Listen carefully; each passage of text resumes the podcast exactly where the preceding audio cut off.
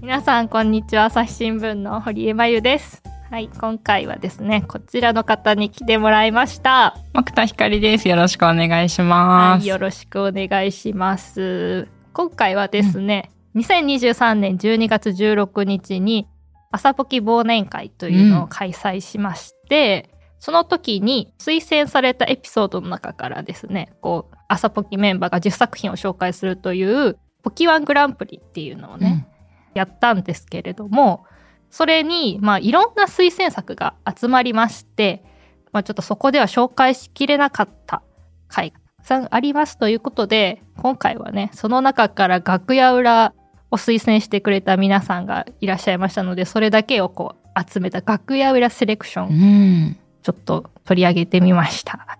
いや楽屋裏だけでこんなに何作品も上げてくれてるっていうのが ね嬉しいね。嬉しい。なんかみんなやっぱり聞いてくれてるんだなというのが伝わって、ポッドキャストねいろんな部門があって感動した回とかためになった回とかあのあとどうなったとかっていうのがあるんですけれども、まあその中でもまあ笑った部門っていうのが ありまして。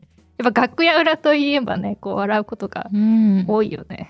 確かに結構ゆるいお話をしてるのでそうそうねこちらも楽しい気持ちになること多いですねそうそうということでねまずはねその笑った部門からうん紹介したいんですけど、まあ、笑った部門といえばですね安田の恵子さんでございますよ。もう何度笑わせてもらったことか 安田さんと一緒にね出て笑わないことは一回もないですね。いやなんかとんでもない方向から結構言葉が飛んでくるっていうか予想をいつも裏切られて そうそうそうそう。ああみたいなそっから来るのそうそう面白い急に来るんだよね。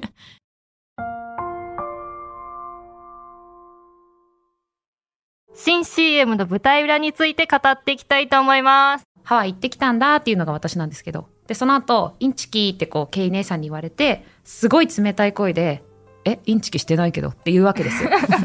で、これあ最えて強調してね、そうそうやろうあれですよ。演技ですよ。こう気持ちを込めて やったところ、あの初回に撮ったケイ姉さんが、すごい怯えた、もうなんか、あのすごい怖がってるゴールデンレトリバーみたいな感じで、すごいもう尻尾が見えました。もう耳とかもシュンって垂れてて。アイコンがそうですもんね。犬ですよね。もう本当に、あ、すごい怯えさせてしまったみたいな。はい、でそれはちょっとあのテンションが低すぎたのでうん NG になったんですけど、この回実はそれ以外にもいろんな NG があってそれがワンパックになったやつが見つけてきたんで 嘘流れる流 NG れます。はい、じゃあちょっとそれ聞いてもらえますか？朝日新聞ポッドキャストメディアトーク。私ハワイ行ってきたんだ。インチキえ、インチキしてないけど。違う違うインチキって沖縄の言葉でいいなって意味でしょ？そうそう。私インチキ、半チキ、シーチキンって言葉もあってさ。なんで知ってんの？この間朝ポキの楽屋裏で話してたんだ。引きずってる他にもが語学の、他にも語学の黒歴史とか、まあダメだ。そう、黒歴史がめちゃくちゃ NG 集で NG 集で。ちょっと行きますね。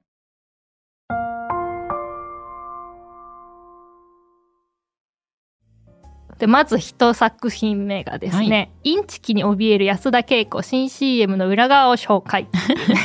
楽屋裏の CM っていうのをねみんなで作った時の撮影裏話をしてる回でね、やったんですけどね。そこれもこれね本当にね姉さんのこの素直さが出てるっていうか、うんそのよくねあのハワイ行ってきたんだインチキえインチキしてないんだけどっていうそのインチキしてないんだけどの水野さんの演技が本気すぎて 安田さんが本気で怯えるっていうう。それで NG を出したっていう裏話をしましたねいやーなんかこれ、いつ頃だったかな？夏ぐらいかな ?CM 作ったの。いやいやもうちょっと前。だってこれの CM のやつ作ったの撮ったのがゴールデンウィーク明けとか春先だとああ。いや、その頃 CM をいくつも撮り直したんですけど、なんか撮りながら結構 NG が多かった記憶があって、なんか笑っちゃう。そうそうそうそう、ねえ笑いすぎてちょっと笑いが入っちゃって NG だったとかねそうそうそうたくさんあるなっていう印象なんですけど、うん。これ実はですね安田さんがその同じコンテンツ平成法部の日高奈緒さんと一緒にあの出演している回があるんですけどその時にですねその日高さんが朝ポキをよくご家庭で流してるそうなんですけど、こう娘さんがねその時にもう聞きすぎて私ハワイ行ってきたんだ。インチキ。えインチキしてないけどって言ってね CM のモノマネをするようになったそうです、えー、かわいい。かわいいですよね かわいいけど、周りの子は何のこっちゃだね。なんか。あれじゃないですか。多分お母さんの前で言ってるとかもしれないけど。わかるけどね。そう。そこまで浸透してるんで、うん。まあ私は印象に残って脳内で再生されるっていうのはさっきお便りの CM とかね。印象に残る CM が結構多いなという。うん。こちらね感想。塩大福さん。インチキに怯える安田さんに爆笑しました。インチキの CM を聞くたびに思い出して笑ってしまいます。ゆうじさん水野さんの圧に怯える安田さん本当に怯えていたように聞こえました。安田さんには申し訳ないのですが爆笑しました。このね安田の姉さんのこの素直さも現れているところかなと、うん。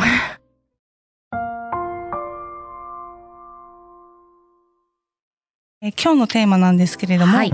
えーご当地お菓子、大きくくくっておやつ、おやつ。軽食にできるものっていうことで、うんゴカッティア羊羹っていう羊羹があるんですけれども、大きさで言うと、スティック海苔の大きいバージョン、わかります、はいはいはい。それぐらいの大きさで、うん。で、ちょっとパッケージが赤色を基調にしてるんですけど、うん。ちょっと中華っぽいようなお線香のパッケージのような、羊羹かわからない感じのうん。そうですね。パッと見してますよね。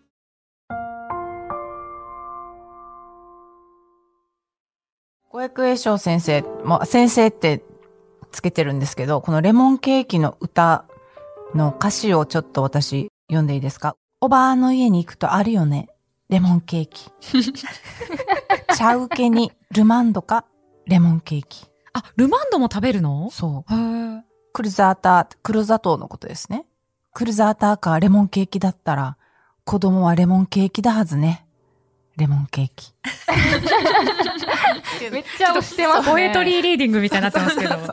で、すごいあって、レモンの話って東西南北会で一回しなかった？なんかさ、ひら、ひらみ、ひらみ、レモンレモン。うん。ひシー。クワーサーのことなんですよ。あ、それがシークワーサーのことか。そシークワーサーのケーキじゃなくて、レモンのケーキなのはなんでなんだろう？確かにうんそこは本当にわかんなくて、この五役栄翔先生のレモンケーキ節っていう歌でも、うん。最近はシークワーサー使ってるのもあるよね。矛盾してるっていう歌詞があるんだけど、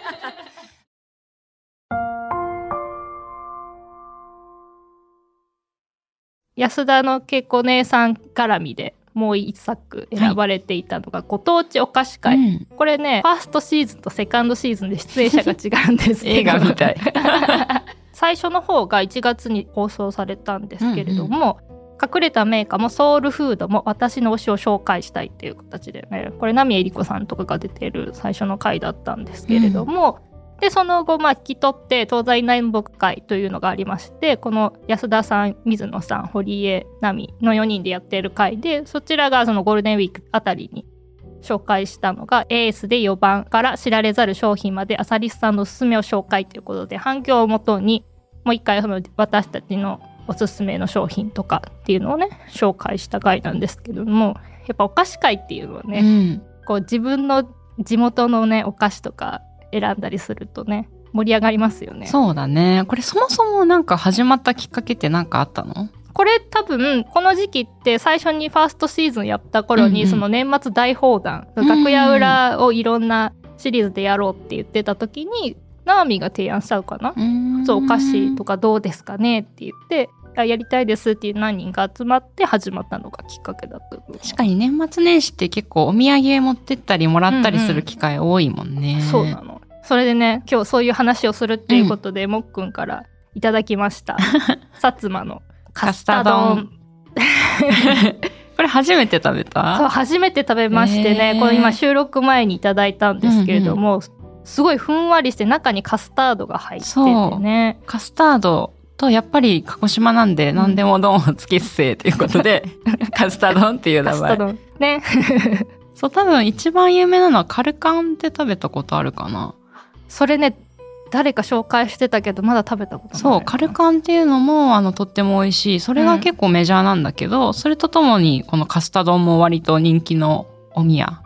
それですごい甘さはあるんだけど、うん後に引かないというかくどすぎないさっぱりした感じがしてですね。そう、なんともね、本当に似たような商品はいろんなとこにあるんですよ。うん、こ私こでは言いませんけど、ん某お菓子ね。などあるんですけど、まあ、鹿児島人はね、もう、これが一番でしょっていう感じで、他はまがいものだという気持ちで、まあ、どっちが初めかあね。のね、向こうも向こうで、私の方が本気だって思ってる。わかるわかるあっちも美味しい。私は好きだし、ねご当地お菓子でもね、あの、紹介してますけれども。そうそう、それぞれでね、うん。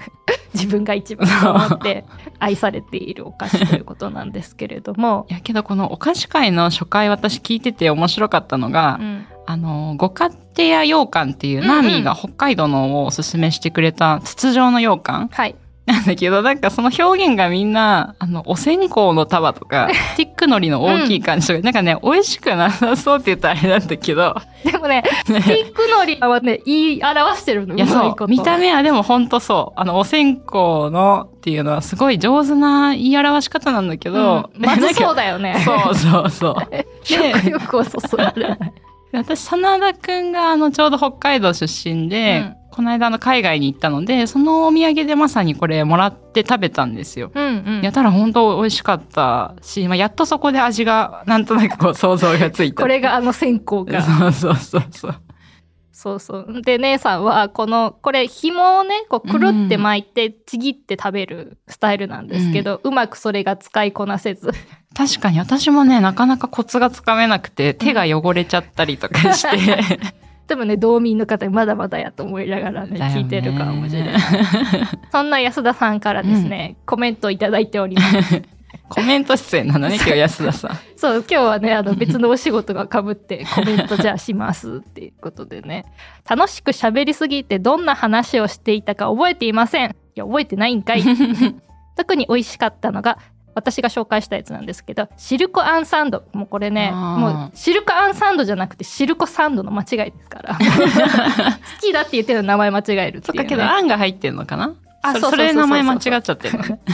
挟んであるからね。想像していたのと違っていて、会社でよく食べる食べっ子動物と春くらい好きです。このね、食べっ子動物よくあの、安田さん買って食べてるビスケットなんですけどね。うんまあ、それと春ぐらい美味しいということで。でもなかなかそのシルコサンドが置いてなくて、うんで、あと、ナーミーが紹介してくれたご勝手や羊羹も印象的でした。食べ物は思い出とともにあっていいなと思っています。ということで、で、PS、東西南北海は、東がアーズこと水野あずささん、西がまゆこと堀江真由さん、北がナーミーことナミエリコさん、南が私安田恵子です。ただ、ナーミーが今、北ではなく、石川にいるので、北団とはどうするんだという問題が発生しており、予定が合い次第、そこんとこどうなっているんだ会を開きたいと思っています。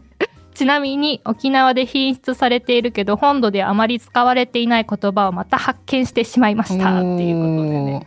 ちょっとねまたネタを仕込んでもらっているのでそう予定が合えば開きたいなと思ってますけどね、いや、この回の画期的なのは、食べながら収録してるっていうところじゃない、あそうそうそう。毎回ね持ってきてあのねあのそう、ASMR みたいなのが入ってるし、そうしかも安田さん、なんか笑っちゃったのが、うん。食べながら喋ってるから、ほうだねとか言って、なんか、ボリボリボリもうボリ。めちゃくちゃ食べて言葉があんまり聞き取れないなみたいな。どっち聞けばいいんですか？みたいな。面白。食べ終わってから喋ってくださいっていうね。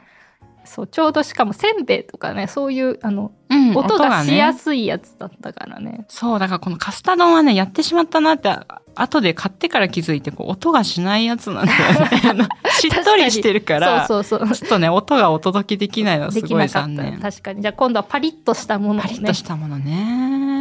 しっとりしか浮かばないな、なんか。でも。今のところ。ボンタン飴とか。ああカルカンもしっとり系。えでも飴だったらさ噛める？噛まないいや、ボンタン飴っていうのはね、そういう飴じゃないんですよ。あ違うの？あのね、なんて言えばいいの、ねそうそう、粘り系のあるやつ。に、あの、食べれるさ、セロファンみたいなのあるじゃん。うんうんうん。名前なんていうんだっけ？なんか正式名称別にあるけど、そう、それで囲まれてる四角い、飴、飴って名前だけど、パリじゃなくて、うん音し、音がしない。お届けできないょ、まあ、ネチョ系かなグミ的な感じかな。逆にそれだとねノイズだねいや、そうそう、ちょっとね、お届けするにはあんまり音が不快な音だから、けど味は美味しいんですようん。だから味わって言葉で表現するそうだね。タイプですうね。ん。なるほど。なんかまたね、音でもいいやつ見つけたら、確かに探しとく。うんよろしくお願いします。はい。でね、まだまだ年3回続きます。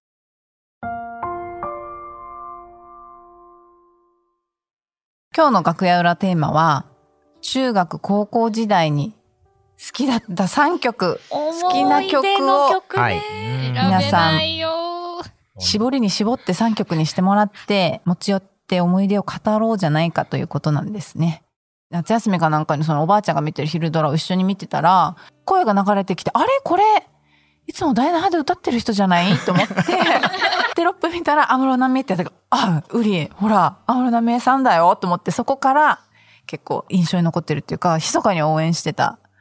で、アクターズスクールっていう、まあ、事務所っていうか、なんだろうな、養成所に通ってたんですけど、うんうんまあ、その養成所もね、ダイナハの近くにあるんですよ。はいそうなんだ。でへ、あの、アクターズスクール終えて歩いてくる子たちって見たらわかるんですよね。ある日、私がね、バスに乗ってて、通り過ぎたバス停に立ってた子がいたんだけれども、もう、体の半分ぐらいも足なわけ。そんなことないでしょ。ただ、バスにさ、バス停でバス待ってるだけなのにめちゃくちゃ目立つ子がいて、うん山田優さんでした。わーお。おー山田優さんもそこなんアクターズスクール。ドキュメントみたいな感じでやってる。うんあの、30分ぐらいのえー土曜日かなとかにやってる、夕方にやってる番組があって、そこにもよく、この山田優ちゃんとか出てたんで、あフォルダー5とかも出てて、うん。三浦大知さんとかも出う。てこんな歌い方で心入ってる？とか言われて、怖 先生に、え頑張りますとかって言ってやってる姿がこう映ってるわけ。じゃあ2023年はケイ姉さんもこんな喋り方って魂入ってるの？って。もうやばいじゃん。もう。めっちゃブーメランで帰ってきてる。よね。帰ってくる。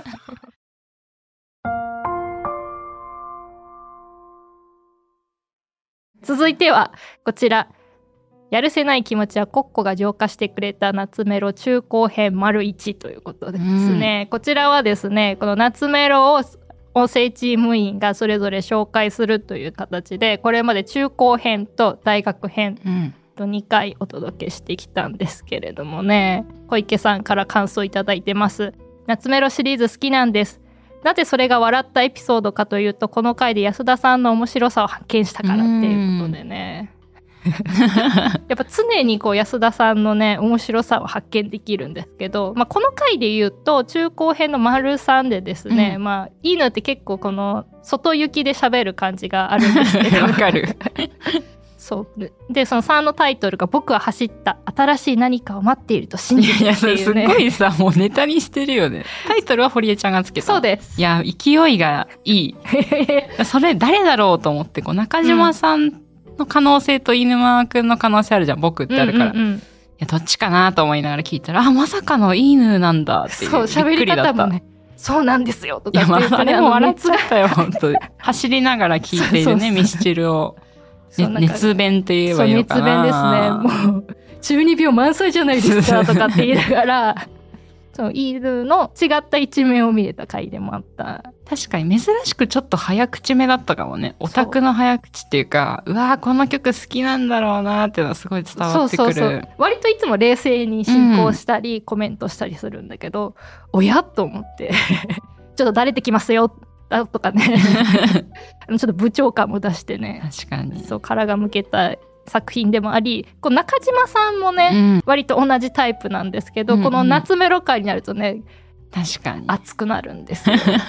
もうほんとね次のその回もうこの回の時からそのマクツ・ジャニスっていうのをね こんだけ熱弁することがあるんですよってでもまだこれ中高編なんで紹介できないですってあの最初の頃から言っていてとうとうあの社会人編をまあこれあの収録が12月8日なんでまだうん撮ってないんですけど、これから収録しようかなと思っておりまして、もうね楽しみに中島さんが待ってるのでねお届けしたいんですけどこの夏メロ関係でもっくんも記事書いたことあるそうなの、実は。いや、だからこの回を聞いてもわかるように、やっぱ夏メロになるとみんなこう、なんて言うんだろう、生き生きしちゃううんのはなんでだろうっていうことなんですけど、うん。私がこのポッドキャスト班に来るちょっと前、大阪の芸能チームで取材をしていて、えっ、と、水色の雨とかで有名な八神純子さんにお会いして、うんうん。お話を聞くことができたんだけど、なんかその時にね、まさに夏メロの凄さについてすごく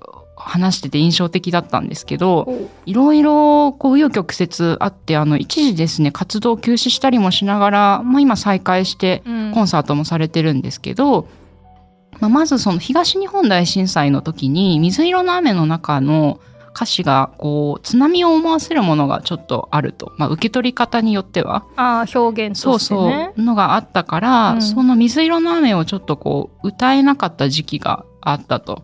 うん。まあ、そうなんだけど被災者の方からあの、まあ、全部流されて CD も海の中にあって山山美さんが歌ってくれないと聞けないんだよっていうことを言われて、うん。まあ、それを聞いた時にやっぱりもう一度歌おうっていう気持ちになったらしく、うん。で、まあ、その水色の雨歌うとやっぱり皆さんね悲しい思いいろいろされてると思うんですけどその瞬間笑顔を見せてくれたりとかうんしたらしくって、まあ、その時に本当に夏メロってすごいなっていうことを思われたらしくあの自信を持って大事に歌わなきゃっていうふうにかみしめたとお話ししてくれてました。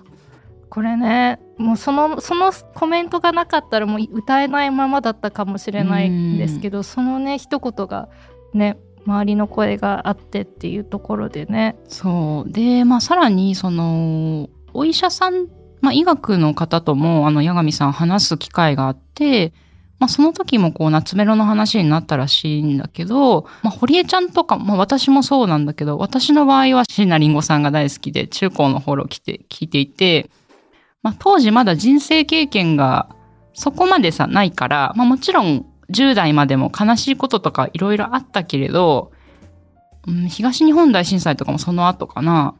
だったり、まあ、なんて言うんだろうな。人生重ねると嬉しいことも増えるけど、悲しいこともいっぱい経験していっちゃうと思うんだけど、そういう経験をする前の時代に聴いてた曲。だから、なんか夏メロを聴くとやっぱり当時の、まだちょっとこう、あ青いというか、当時に引き戻される、当時の自分に戻った感が、感覚があるっていう。ああなるほどねそうそうそう。っていうのがあって、なので、まあその、お医者さんの方から、あの、若くてやっぱ力の溢れていた時代を思い出す曲が夏メロだから、うん。そういうのを聞くと前に進む力になるから思いっきり歌ってくださいっていう風に、悲しみからどう人が回復していくかっていうグリーフケアとかをされてる方に、うん。そういうことを言われて、でまあ、これもね、すごい、こう、音楽とか取材していて、本当そうだなと思うんですけど、まあ、お医者さん、別のまたお医者さんから言われたことは、僕たちが治せないところを八神さんが治してくれるんですねっていうふうに。うんまあやっぱり音楽だから心に届く領域があるっていうことをすごくそのインタビューでも言われていて、うんうんうん。そうだね。だから水色の雨ってもう何十年も前の曲なので、それこそ同時多発テロもまだ起こってない時代だし、阪神淡路大震災もまだ起こってないんじゃないかな。っていうふうに、まあ人々のこう悲しみの記憶が、まあ浅い人ももしかしたら多いというか、うん。まあ時代的にも。まあもちろんね、時代によっていろいろありはするんですけど、そうそう、1978年。もうだいぶ前だもんね。うん。なので、まあそういう若い、こう、いい時を思い出す曲。なので、なんていうか、こう、癒しになるんだっていうこと。を。一回戻ってリセットしてそうそう。また進もうと。だからただ懐かしいっていうだけじゃなくて、当時のこう、人生にパッと戻ってなんか癒されるみたいな、そういうことがあるっていうのを聞いて、もう本当そうだなって。うん。いうのも改めてあの皆さんがやっぱり生き生きしてるあのを確かにね。その当時をね思い出しながら喋ってるからなそうのかもそうそうそしれないう。ね確かにこれあのタイトルの記事が「夏メロの凄さかみしめて八神純子オーケストラとも共演」ということで、概要欄に貼っておきますので、はい、ぜひお読みください。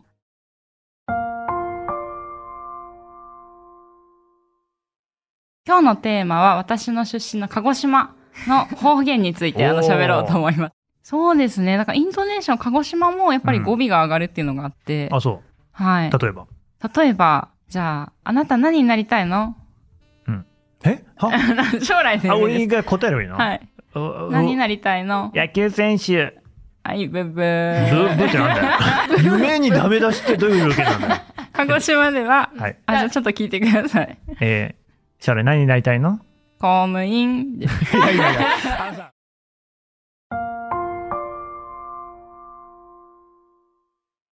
他にもですね、楽屋のその笑った回、木関係で言うと、これ出てますよ。将来何になるの？鹿児島人の正解は一つ。ラーフル、ペイドン、火山と暮らす。もうこれね、散々ね、あの制作会議とそうねそう月刊朝ぼきとかでも紹介している、もう公務員っていう、こう上がるっていう話をしたりとか、っていうことで、まあ方言トークはねう、ん。やっぱりみんな盛り上がりますよね。他のシリーズもね収録しておりますので、また来年以降お届けできるかなと思いますのではい井岡さんと初めて私が共演した回とかうね、ん。しかもその井岡堀江望月っていう珍しい3人でお届けしている奈良編とかもうんうん。ありまして井岡さんの軽快なツッコミが聞けるのではないかと思います。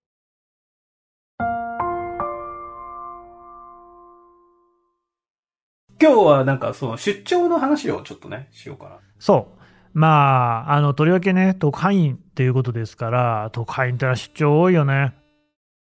あなたもそういうさ、ガジェットみたいなのが好きなわけでしょ？好きだけども、まあ持ってける時と持ってけない時があるからね。はかりは持ってくよね。はかり。こう、航空機の中でいろいろ使うわけですよ。あ、わかった。なるほどね。うんそうするとね、持ち込みが結構うるさい時があって。そうね。そうね。で、食らうとまたなんか余計な金払ったりとかいろいろめんどくさくなったりするので、うん。東南アジアに出張するのにウールの靴下とか持ってったりするからね。うん、靴下ね、さえ、あったかければ、結構上は涼しくても大丈夫。みたいな。図鑑即熱ね。うん。うん、まあこれは私の個人、個人の感想ですけど。いや、ほんとさ、中東も冬は底冷えすんだよね。だからよく厚手の靴下と、それこそ冬山の登山に使うようなやつを持ってってたな。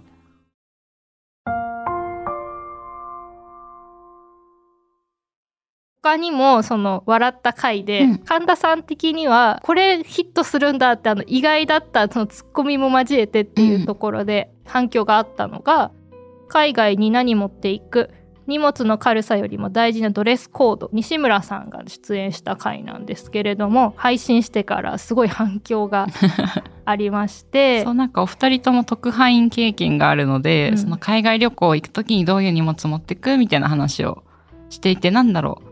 普通そういうこうまあご当地のお話とかもそうだけど、ああるあるって共感することが多いと思うんだけどなんかこれに関しては、うん。なんか神田さんと多分西村さんそれぞれこうちょっとスタンスが違ったりして、ね。あんまりねこうえそんなこと ある？みたいな感じであんまりあるあるっていうよりはお互いの違いが見えてきて、うんうんそこがもう面白いみたいな感じだったかな。確かに。あのリスナーさんからもうんマイクロさんからいただきました、時にはただ取り留めのない同期のおしゃべりを聞くのも面白いです。船越さんが後日いじるまでがワンセットっていうことで、うん。これ後日その船越さんと神田さんがやっているニュースチャットで「なんなんやあれは」ってね ちゃんとこれ考えてきとるんかみたいな感じで 西村さんのことを船さんがいじっていったっていうところまでが面白いっていうことをね言ってましたね。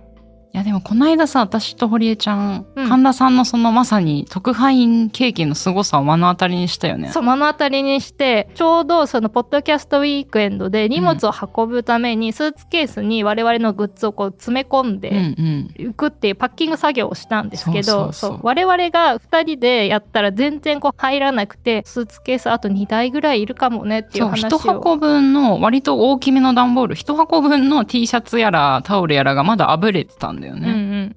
そうそう。なのにそれを神田さん「えまだ入るよ入るよ」って言ってねどんどん牛詰めにしていってまさかの段ボールが履けるっていう。そう。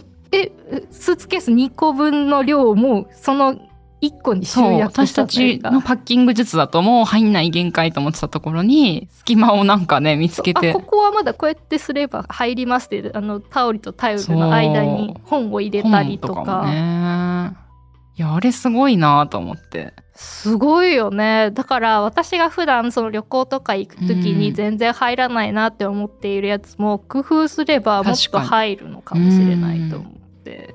やっぱそういう海外派遣だとやっぱ長くなってくるのでうん。よりねいろんなとこに行って1個のスーツケースで移動しなきゃいけないっていうところを考えるとね、って思うとすごいなと思いましたね。じゃあここでクイズです。ででん 逆だね。逆だよ。えっとね、その番組の中で出てくるもので、うん、えー鹿児島弁で言うと、デコンバッチ。デコンバッチっていうものについて喋ってました。これは何でしょうか？デコンバッチ。いややっぱデコンバッチデコンっていうのはおでこのことかな。あー、顔系デコンバッチ。な、なんだと思う？顔系の。顔に関するグッズですか？違います。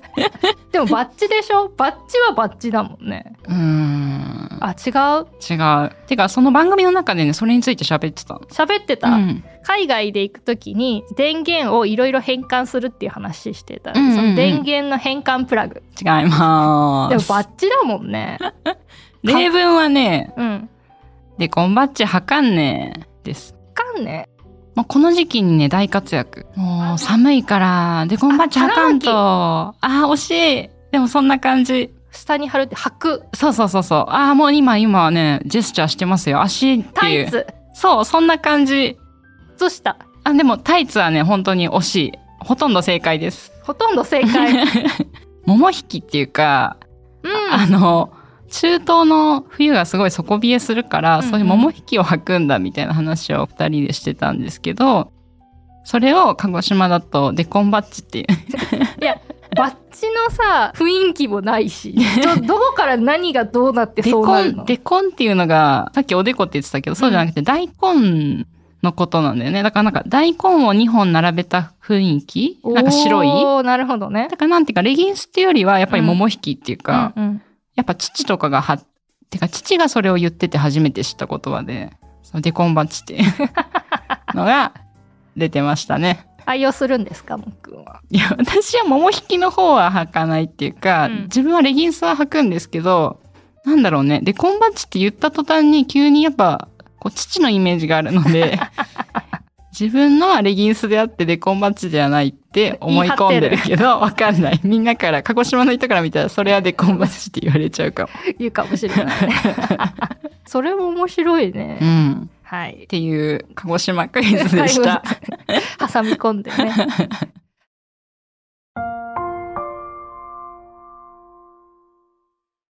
現場からで配信されたですね。ゲームに関するルポ、うん。まあ木下くんがどうやって作ってるのか裏側をねちょっと我々も聞きたいよねいや、もう聞きたくて聞きたくて。本当に思ってる？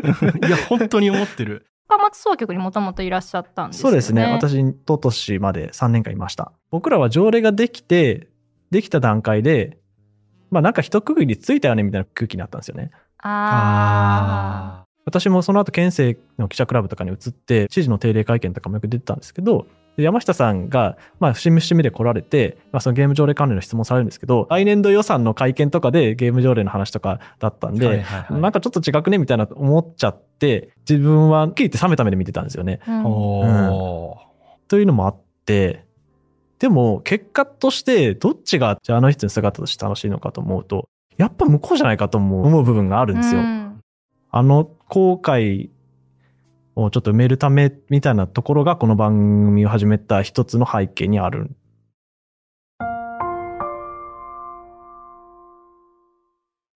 で楽屋裏っていうと、まあ、笑った回だけじゃなくって、うん。他の部門でもね一応挙げてもらったやつがあって、その中の一つとしてためになった部門で挙げてもらいましたこれがですね木下さんの本編はゲームにのめり込む子どもたちっていう、うん。そのゲーム条例の話をしたニュースの現場からで流れた回なんですけれどもその舞台裏を楽屋裏で話してくれたっていう回でタイトルが「外へ誘うセミの声」音声だからこそ届けられたゲームルポ。で後編がルポのきっかけになった後悔白黒つけないグレーの歩み寄りっていうことでやっているんですけれどもこれねいただいたのがカニコさんから感想いただきました、法案成立を境に取材に対してフェードアウトしていったことと瀬戸内海放送の山下記者の継続した調査報道に対してご自身の報道姿勢を振り返った木下さん。本編ももちろん素晴らしかったですけど朝ポキでもう一度取材していくプロセスを含めなぜ今このタイミングの配信なのかといった後日談となる楽屋裏を含めてゲーム条例の配信がとても良かったですということでいただきました。うん。そう確かに木下さんがそのゲームルポなんでやるんだろう。あまあ取材関係してたからだろうなっていうのはふんわり思ってたけどそこで後悔があったんですよっていう話が出るっていうのをこの楽屋裏を撮る前に私全然予想してなくって、なんかそれがすごくルポの深みが増したというかそうか舞台裏ならではの言葉だったなっていうふうに思いましたね。いや、ゲーム条例は本当これは、ポキワンオンラインイベントの忘年会の方でも多分本編の方をね、ノミネート、ポキワングランプリっていう方にノミネートしてるぐらいですけど、やっぱり反響がすごい大きかったし、なんかゲームに詳しいからこそ引き出せる言葉がいっぱいあるんだなっていうのをすごい改めて、私だったら多分全然同じインタビューにならないうん、なっていうのを感じて、ね、やっぱり当事者というか、まあゲームに詳しいからこその確かに。引き出せる内容だったなって思いました。ただ単にそのゲームをやりすぎっていうのが良くないんだよっていうそういう目線ではなくて自分もゲーム好きで、うん。じゃあなんでゲームしてるのっていうのが子供の考え方っていうかその子供に取材した時と、親に取材した時との意見が考え方が全然違ったりとかっていうのを素直に配信してて両方の意見をうん。聞けたりっていうのも面白かったですし、その楽屋裏だとそのじゃあ自身が 好きだったゲームとかっていうのはどんなんがあったっていう話も含めて話してたところから、まあそういうそのグレーの歩み寄りっていう形で言っているんですけどそのじゃあどうすればいいのかって白黒つけられるものじゃないんだよなっていうのは改めて感じたっていうその木下さん自身のその自分の思いっていうのは本編ではうん。出さないようにしてましたっていう話をしてたので、まあ、そういう思いを楽屋裏で聞けたのは良かったかなと思いましたね。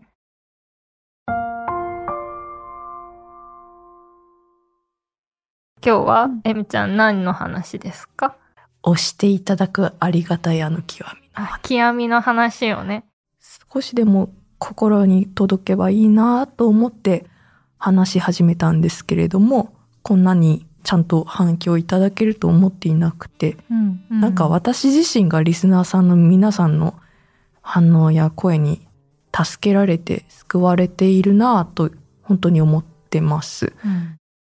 アサリスさん皆さん本当優しい方ばかりだと思っているし本当に痛感してるんですけれどその一方でもちょっとガーンって思ったメッセージが届いたことも実はありましてそういうなんか悲しいと思うこともなんか本当はなんか自分にとって耳障りのいい声だけ求めているわけではないじゃないですか。そうですね。うん、でただなんか難しいなって本当思っていて前話したのが何か誰かを応援するあまりとか何か思い入れるあまり誰かをつい別の誰かをつい傷つけるようなことをしてしまったり言ってしまったりすることについて話したんですけれどもでその境目ってどういうところにあるんだろうというところが意外とわかるようでわからないねっていう話になって性被害とか性暴力ハラスメントについてもこういう構図ってすごいあるんじゃないかなと以前から考えていたんですよね。うん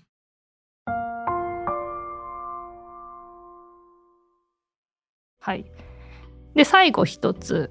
これはですね、あの後どうなった回で推薦とかいただいたんですけれども、M トーク、ホリエムウェーブと言っていますが、M 会さんとナミさんと私の3人でやっている回のうちの一つ、良かれと思ってはありがたいけど、傷つく対話はなぜ起こる？性被害のその後を生きる傷ついた過去は消せなくても、まあ、これ M トークの回で、まあ、他の回もあったんですけど、まあ、その一例として挙げてもらっています。で、タンタンさんからいただきました。自分と同世代の方々なので、その輪に入った気分で聞いていました。